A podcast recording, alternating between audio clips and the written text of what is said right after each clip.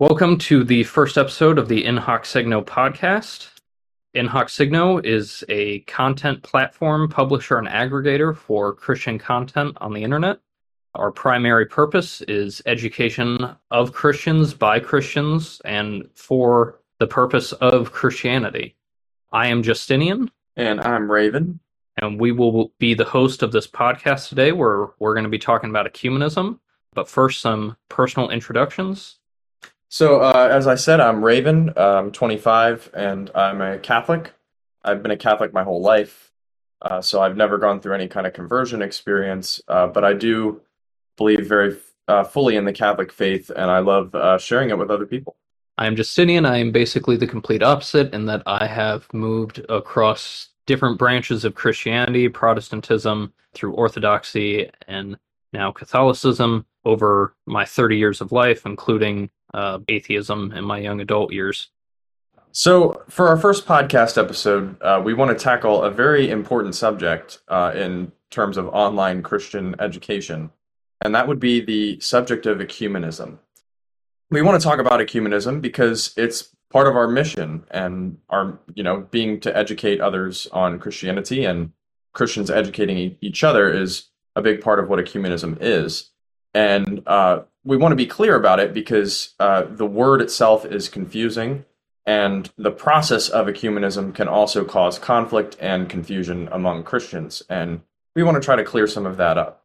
Ecumenism comes from a ancient Greek word ecumen, which means the world, but not the world as in the planet Earth, but the world as in the universe as the speaker conceives of it.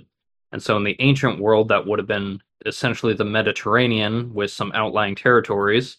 And in the modern world, it really means the whole universe or the universe as Christians perceive of it.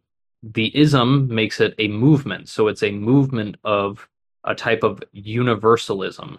But even an English, universalism would generate conflict and, you know, possibly some cringe and knee jerking uh, across different Christian branches the biggest sources of conflict on the meaning of this word would be between the Catholic and the Orthodox. To explain how each of them feel, we're going to go through parts of the Orthodox Church's 1983 anathema on ecumenism. And uh, we're also going to look at the Catholic Church's decree on ecumenism called Unitatis Redintegratio. So the Catholic Church uses a lot of positive theology, which is an attempt to positively define what something is rather than what it is not, and it does the same thing when it defines ecumenism. So uh, the Catholic Church defines ecumenism uh, in its decree on ecumenism from the Second Vatican Council, uh, really in in as the collection of four things. These four things are going to be to one, make every effort to avoid misrepresentations of the condition or beliefs of separated brethren. Two, to engage in dialogue between competent experts from different churches to bring about greater clarity of the traditions and their distinctive features. Uh, three, to gain appreciation for the teaching and religious life of the individual church communities. And four, to engage in cooperation with each other for the good of humanity, which, uh, where possible, will also include common prayer. And the Orthodox Church, in contrast, uses a lot of negative theology, which seeks to explain what God is not rather than what he is, uh, believing that you cannot accurately describe what God is because he is essentially infinite. And it also does the same thing in how it defines ecumenism. So, what we have here is the Russian Orthodox Church outside of Russia's anathema against ecumenism, which was issued in 1983. And there are a lot of Orthodox people, especially online, who seem to believe that this is an anathema of what Unitatis Redintegratio describes, which it most certainly isn't. And we know that because the anathema explains exactly what it is anathematizing or saying to exclude and do away with. And it reads Those who attack the Church of Christ by teaching that the church is divided into so called branches, or that the church does not exist visibly but will be formed in the future when all branches or even religions are united into one body, or who do not distinguish the priesthood or the mysteries or sacraments of the church from those of the heretics, or that say that baptism and the Eucharist of heretics is effectual for salvation, or who knowingly have communion with these aforementioned heretics, or who advocate, disseminate, or defend their heresy under the pretext of brotherly love, should be anathematized. Right. So uh, the, the Orthodox Church's uh, decree that, that we just heard from uh, basically describes the bad aspects of ecumenism. So where, where the concept of ecumenism can go wrong. And this really takes three different forms uh, that most Christians are probably familiar with, uh, at least one or two of these. Uh, so the first form of bad ecumenism would be the idea that the differences don't really matter. this this is basically the, the the concept. You've, I'm sure you've heard this before, where oh, all Christians are going to the same place, and it really doesn't matter what you believe. Everybody can, you know, sort of choose which church fits their aesthetic appeal the best, and uh, it, you know, it the the actual doctrines are not really that relevant. Uh, this the second negative aspect of ecumenism is uh, something we might call non-denominationalism. Uh, so this is the idea that that different denominations are actually just not relevant and that we should just have intercommunion despite teaching different things and believing different things about God and about Christ. Uh, so uh, that's another bad way to look at ecumenism, and the Orthodox Church is very clear that that's undesirable, and the Catholic Church is against it as well. And then the last type of bad ecumenism that we see is something we might call polemics. So uh, this is when people go out of their way to misrepresent what other people believe, to make their beliefs seem more outlandish or more ridiculous than they actually are. And nobody really learns anything when that happens, and it, and it's not helpful, and it, it certainly doesn't foster a, an educational or brotherly atmosphere. So those are that's sort of what bad ecumenism can look like. Good ecumenism, we'll talk about that first. And this is what we strive to do here. It's part of our purpose, and it has a very good purpose, and that is unity and peace among Christians and really trying to fulfill Christ's intent. And th- this is something that we've talked about many times uh, on our own is did Christ expect people to have to get a master's in theology to identify the right church? It's almost certain that he didn't, and so it's unlikely that he expects every individual Christian to perfectly identify, you know, these high theology concepts. And to the extent that there are people who are able to do those things and share those ideas across traditions, they should be able to clearly understand each other. Right, and, and we know from scripture and and from the tradition itself that Christ never intended for there to be a bunch of different churches.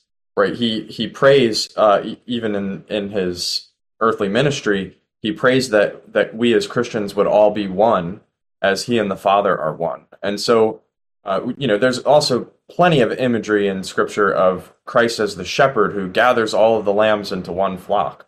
So we're we're not uh, supposed to be content with this the current state of things where Christians are separated by uh, all kinds of administrative and theological barriers. So uh, in aiming for good ecumenism, we're we're trying to fulfill what what we as Christians should see as as Christ's intent for the church, which is ultimately for the church to be united. So I think we can start with explaining what a separated brother or separated brethren is. And this calls to mind to me this part of the Gospels, I forget exactly which one, where the apostles and the 70 are sent out into villages to do Christ's work, and they come back and they say, Lord, we encountered someone who was casting out demons in your name, but he was not one of us. Christ says to hinder him not. This man, I think, is the first separated brother. He is out doing Christ's work, but still not being united to the rest of the body. Right. So, uh, one way traditionally that Christians have defined separation, uh, most of us know this intuitively. There's Catholics, there's Orthodox, there's Protestants of different denominations. Uh, but the, the traditional way of, of describing this separation was with communion. Somebody was a separated if they were not able to partake of communion in the church. And uh, this is where the phrase excommunication comes from. And this is particularly relevant in the Catholic and Orthodox churches, which still maintain this tradition, where if you are excommunicated, you're by definition outside the church. And you might need to go to confession or renounce a heresy or some other, uh, you know, ameliorative action in order to come back into communion. In this context, we could see with at least with respect to the Catholic and Orthodox churches, that communion defines a separated brother or not. In newer churches, it can be a bit more difficult because, say, the Anglican Communion is a, a huge communion across the world, uh, which includes, of course, the Anglican Church, but also Episcopalians and I think some other small churches. I couldn't say exactly who.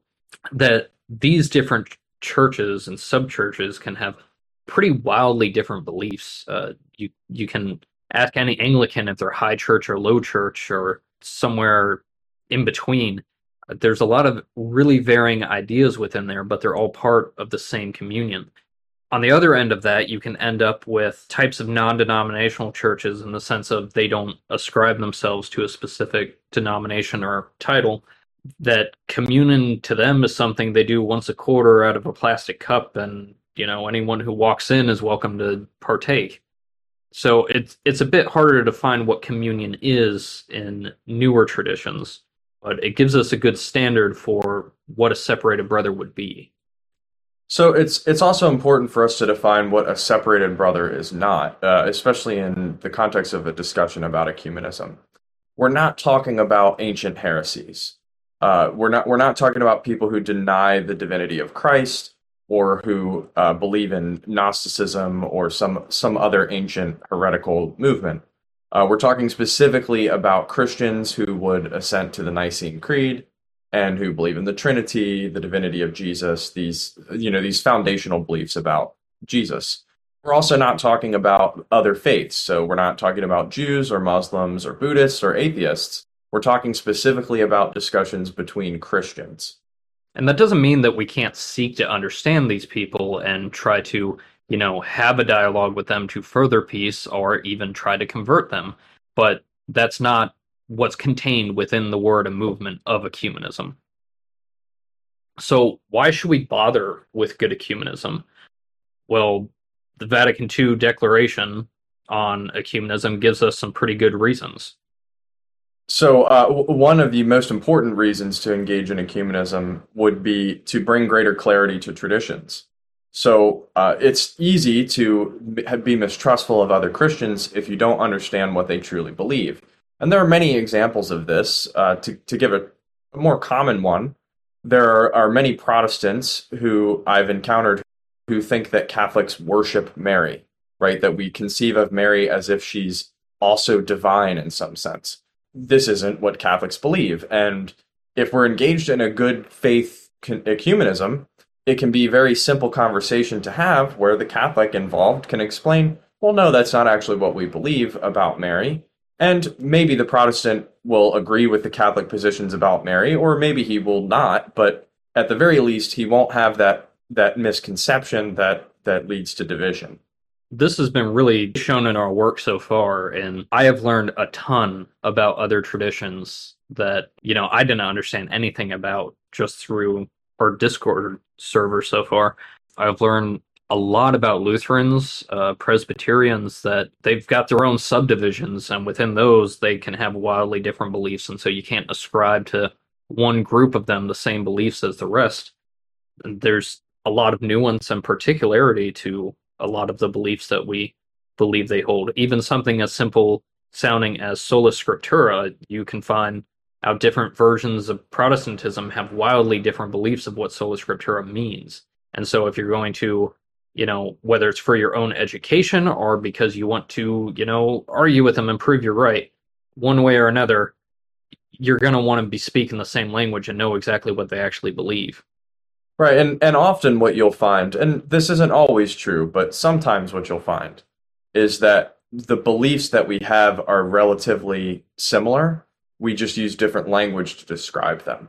And so th- this isn't obviously there are still important differences as we've discussed, but there are very many instances where Protestants and Catholics in particular, uh, because the traditions have been so closely related for most of Christian history, where they speak of the same concepts, but they use different language and get tied up in defending the, the language rather than the concept itself this is something you can see all the way back in the ancient days with the Oriental Orthodox churches, the uh, Ethiopian Tawahedos, the Syriac Orthodox, the Coptic Orthodox, that a lot of them now are saying that their opposition to the Council of Chalcedon was completely linguistic. And especially back in those days, like language was hard. You're talking communication that mostly would have taken the form of letters on messengers that would have taken months across different languages needing to be translated. Linguistic conflicts are more serious than they sound. You can end up completely talking past each other. And so, uh, a second reason for engaging in ecumenism that is really helpful is to gain an appreciation for the teaching and religious life of both communities. So, what you'll often find is that there are aspects of other Christian traditions that are not at all contrary to your tradition's beliefs, but that still might be very beneficial for you to engage in. It might help your faith in some way. So, uh, for instance, I know of several Protestants who have taken up the practice of doing the sign of the cross. That there's nothing in Protestant theology, or at least not in their Protestant theology, that would preclude them from doing that, even though it's seen as a mostly Catholic or Orthodox thing to do. Uh, and it simply helps them remember to pray and centers their prayer life. So uh, that's one example. Uh, another example would be the Protestant emphasis on Scripture. So we we've seen since the Reformation, there's been a great deal of uh, scripture scholarship, especially dealing with the ancient uh, Greek and Hebrew that the scriptures were written in. Uh, and that's largely come about as a result of Protestant emphasis on the scriptures. That's a very good thing. That's that's really helped all of Christendom. Another example would be what Orthodoxy has given the world, uh, and that you know Catholicism and their ecumenical efforts has have always constantly praised is their extremely ancient traditions, their strong attachments to patristics. I mean, the Catholic Church has always had a study of patristics, but I'm under the impression that it has exploded since the fall of uh, the Soviet Union and Ottoman Empire, particularly because of reestablishing communication with the Orthodox churches. Iconography is another one that study and appreciation of iconography has resurfaced in the West as a result of that as well. Across all these different far ranging uh, ages of Christianity, whether it's relatively new in the far West or ancient all the way back to the beginning in the far East, there's something that we have all been able to benefit and exchange from one another. And the Orthodox Church, the Roman Catholic Church, and even some Protestant churches attempt to use the title Catholic to describe themselves. And one of the reasons they do that is that it means universal, similar to ecumenical. It's not meant to mean that they are universal in that they are the church over the whole universe. It is universal in that they are the church that contains the whole universe of Christianity, all of its different versions and different faiths. And any church who is going to claim that needs to take in everything that is good, find truth where it lies. Right. In the Catholic Church, uh, we have a, a, bit of a tongue in cheek phrase uh, that is actually quite true, which is if it's true, it's Catholic. So uh, we don't want to be rejecting things as Catholics in particular from other traditions if they're true, if they're not contradictory to our theology and our, uh, the doctrines of the church, then we should be taking in everything that is good about other Christian traditions it makes the the whole church richer as a result. We have joked in the past, we say it's a joke, but really it's quite true, is that Catholicism needs more orthodoxy and orthodoxy needs more Catholicism. And it's not only in that the churches need each other as we could call them two lungs of the same church, or but that Catholicism in its wide range over the world can end up taking on too many ideas at once and not really nailing down the the truth and the orthodoxy uh, quickly enough. Whereas orthodoxy is very slow to adapt, and so it hasn't really absorbed new cultures and new ideas in a very long time. And th- those are things that they can clearly benefit from one another.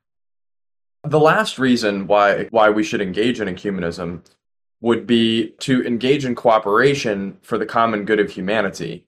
Uh, this also would include common prayer, but uh, that's you know kind of a separate case. So, in terms of cooperation for the common good, we're talking about setting up hospitals, running charities, uh, doing the kinds of things that Christians are called to do to serve the world around us. Sharing a prayer vigil and marching together uh, at March for Life is a great example. Right. Uh, Christians actually all over the world have been involved in in working together to end abortion, and uh, we're we're just now starting to see some good fruits of that. So that, that's very encouraging. Uh, but and that's another example that you know these pregnancy centers that that Christians have set up to help women, pregnant women in crisis situations or even not in crisis situations. Those are things that don't have to be denominational. They can just be Christians working together to do something really good for the world. You know, engaging in ecumenism allows us to do that in a way that is uh, that is respectful of the differences between the traditions without just ignoring that they exist at all. Do you recall the details of there's this religious freedom case recently of I believe it was the Thomas More Society representing a was an Orthodox teacher or Orthodox priest in something that that's I can't remember the details of that case right now, but that's another example of you know working together for the common good of Christianity. Yeah, there there are lots of uh, Christian law firms that work for religious liberty, and generally, what we find with those law firms is that they work for the the good not only of other Christians but also for other religious people who aren't Christian. Uh, so you know, when we work together as Christians, we can end up having effects on the broader culture that are that are really positive. We could we could call this a, a fourth reason, but really this is encompassed in all the other of reasons to engage in good ecumenism is, you know, peace. Religious wars it's a bit of a myth how common they are, but it is something that can be extremely violent. And so it's a good thing that Christians should not be at war with one another. Christians should avoid war as much as they can, but certainly shouldn't be at war with one another, especially non-violent, you know, just moral holy wars when there's common enemies and evils in the world to be combating. And and so the the last part of this that I, I said was kind of a separate issue is common prayer we have to be careful about common prayer in some ways because uh, in order to engage in ecumenism properly, we have to make sure that we're being respectful of the differences between the faiths and also adhering to our church's own uh, doctrines and dogmas. Some churches have a very a, a much more restrictive stance on prayer with people that they consider to be heretics. If you're a member of a church like that, then I would encourage you to respect your church's authority and not engage in prayer that the, that your church prohibits. Other churches, like the Catholic Church, for instance, will permit it in certain circumstances, but not in others. So, as a Catholic, uh, I would not go to a Protestant service and receive communion because that kind of common prayer would be something that made me appear to believe things that I don't believe.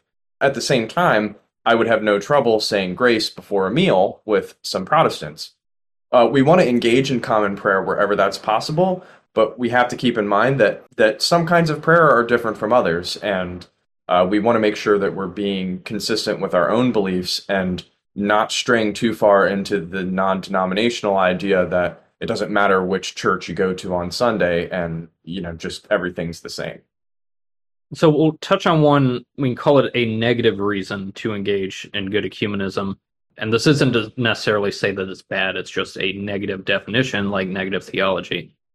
If you don't find all these other reasons convincing to, you know, try to properly understand other traditions, then one that might motivate you, that we briefly touched on before, is better convincing other people. You're going to have a really hard time convincing someone that you have the right of something if you can't even accurately explain what they believe. We call that a straw man, and I think everybody hates being made into a straw man.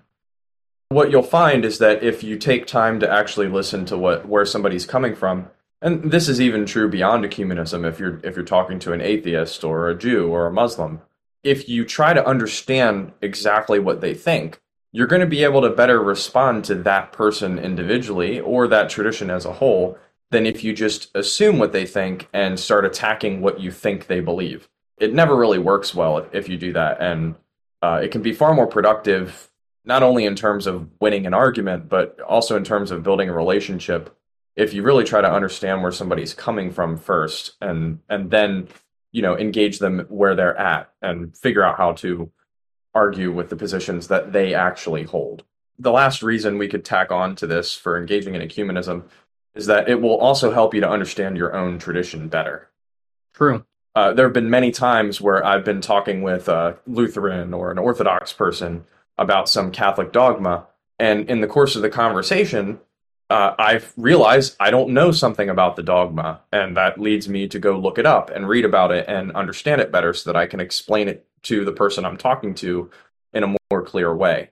And so, what you'll find is that when you engage in ecumenism, you'll also be learning about your own tradition at a much deeper level. You'll be better able to defend it, better able to understand it, and uh, you'll have a greater appreciation for the truth of it than if you never encountered opposing viewpoints at all.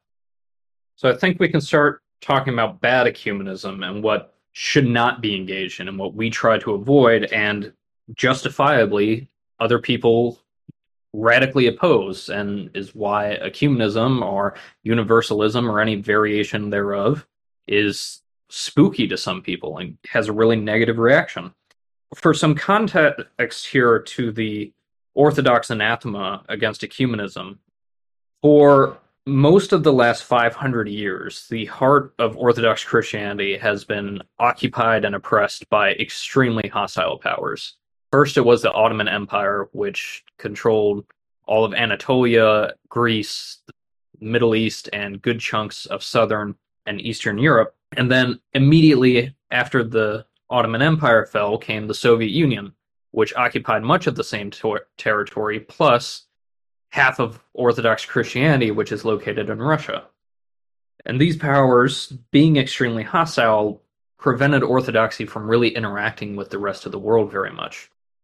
When the Soviet Union collapsed, began its collapse after Southern and Eastern Europe started liberating itself either from Soviet control or Ottoman control, both Protestant and Catholic churches started sending a whole bunch of missionaries into these places to try to convert the populace. And what they would find is towns that had been Christian since St. Paul had walked through. Either consciously or unconsciously, accidentally or otherwise, this attitude that the people in the area weren't Christians at all, or that they were completely heretical, or that, you know, they needed to be converted immediately to these other churches that may sound just comical to some people, but that would be deeply offensive to a culture that has just spent the last five centuries, you know, struggling to survive and under intense oppression. Throughout the 80s and 90s, the Orthodox Church really grew quite hostile to the concept of ecumenism, but as we explained before, not the good ecumenism as Vatican II, you know, laid out in the 1960s, but you know what a lot of people seem to think ecumenism ought to be.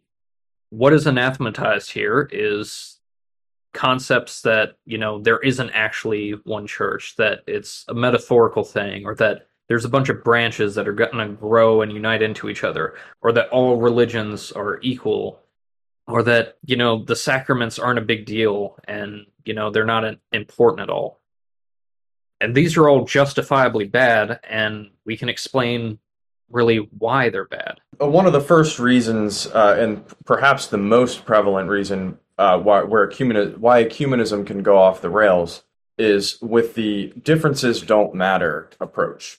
Uh, so this this approach tends to take the form of people looking at the differences between uh, different churches and simply hand waving them away they'll do this through various means. Sometimes they will literally just say that differences don't matter because all Christian churches are just different parts of the same whole.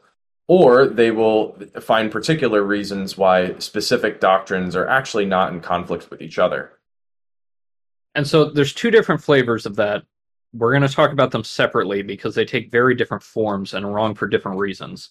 Uh, the one that's easier to name and describe, non denominationalism. We'll talk about that second and describe the more difficult one first. And really, what this amounts to is relativism, which is an explicitly anti Christian way of thinking. Christians believe in a God, believe in a God who set up rules, who set up a lot of rules about reality, and who are is trying to guide us to you know some ultimate truth of salvation and god and to say that you know none of that matters is explicitly anti-christian And you can end up with some really weird flavors of people who call themselves Christian uh, underneath this umbrella who will, you know, openly affirm sin. That they will advertise themselves as churches that say, come as you are and stay that way, when it should be come as you are, but don't expect not to change. Really, it's just, it's dishonest, is what it is. Right. It, it draws people in with a with a false notion that they can have their cake and eat it too. Right. You know, come as you are and but don't worry about our doctrines or dogmas about sin or about practice. It it doesn't really matter, right? You know, as Catholics, right, I, we can say that we believe that Christ founded a church, right, and that that church is an institutional reality that all Christians should owe uh, obedience to. Other Christians will disagree with us about that, but we we can't just ignore that aspect of our tradition and act as if it's totally fine for uh, for people to just believe what they want and everybody's going to the same place anyway, right? We we want to understand and impress upon each other uh, when we're engaging in ecumenism that the differences do matter, and that e- even if we're not hateful towards people because of their beliefs, uh, we don't want to get to the point where we're looking at beliefs that are radically contrary to what our tradition teaches and seeing them as benign. That that is just utterly uh, opposed to what we should be doing as Christians. Any unity that it offers is temporary at best. Think think of any relationship you've ever had that like there was some serious disagreement that you just ignored and pretended it didn't matter. But if it's a serious disagreement, eventually it's going to matter. And your your temporary solutions are not going to prove true in the end that the difference didn't matter because the relationship will be harmed. So uh, now we'll deal with the second uh, flavor of this kind of theological relativism, which uh, we're going to term non denominationalism. And uh, that's not meant as an attack on people who happen to be part of a non denominational church. Uh, but we would say that those churches are uh, an example of the error that we're, that we're trying to combat here we can de- define that church real quick because that is a matter of a lot of confusion for people. So there's this idea of non-denominationalism, which is that I don't want to be part of a denomination. I'm not a member of one. I'm not really sure if any one of them is true. I'm just going to try to be Christian the best I can. That is not the same thing, though it's related to the church that calls itself non denominational. Uh, you will find these churches, they either might, might say on their sign out front that they are non denominational, or you would go there and after a month you would still have no idea strictly of what they actually believe. That would be a non denominational church, which, despite its name, is a denomination because the defining feature of non denominational churches is that they explicitly reject the concept of creeds and confessions which is why it's so hard to identify what people in these churches believe.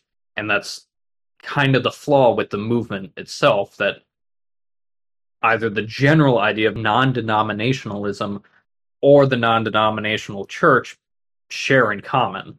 A distinction that we draw on our own platform between these two types of non denominationalism is the idea of a, a discerning Christian. So there are many individuals, and maybe you listening to the, this podcast might be one of them, who know that they believe in Christ and they accept the basic tenets of the gospel, but they just haven't investigated the differences between denominations all that much, and they don't really know where they fall. And so they're kind of searching and learning and trying to find where they fit. Uh, on our platform, we would call that person a discerning Christian. Uh, they might call themselves a non denominational, but we don't think that's really an accurate term for them because they're not rejecting the concept of denominations. They just don't know which one they fall into. Those people who aren't sure where they would fall because they haven't really done the research or you know, maybe they're just not minded to do that kind of research. That that's not a thing that interests them or intrigues them. The the flaw with the the movement and with the non-denominational churches is that they don't enable people to ever do so. Like I said, you could go to a non denominational church for a month and walk away with very little idea of what specifically anybody believes in there. The reason being is that there is not really a universal belief in there. You could ask 15 different people in that church what they think about the same Bible verse and very likely walk away with 15 different answers.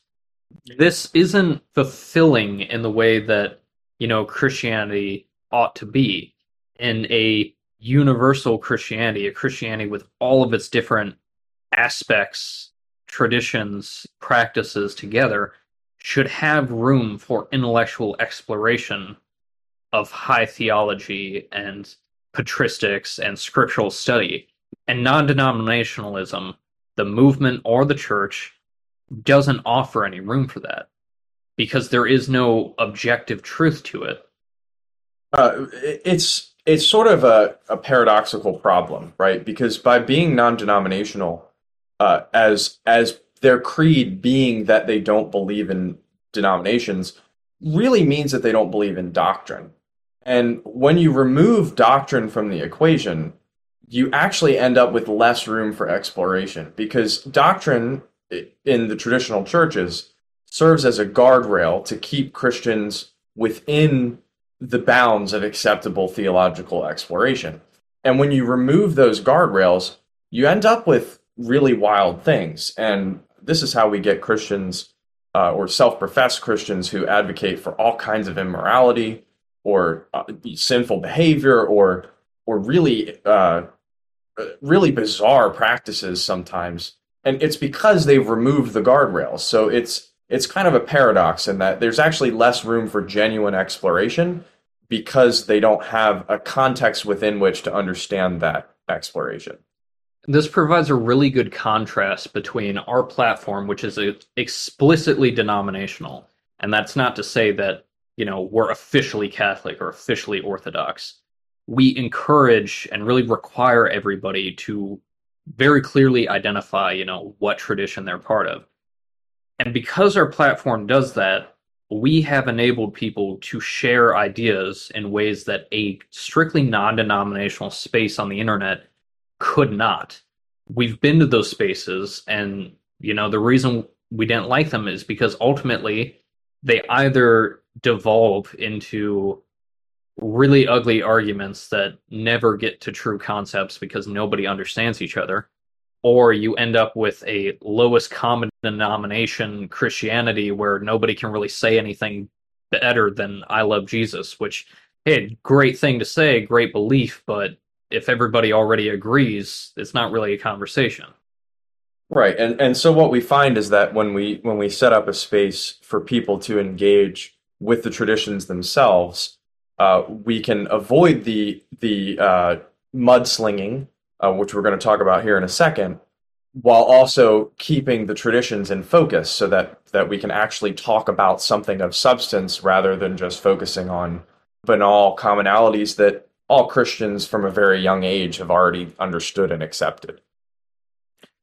And so that brings us to the last point of polemics. So, a polemic, for people that don't recognize the word, is a type of comment really designed to attack or divide people. And division is an inherently anti-Christian thing.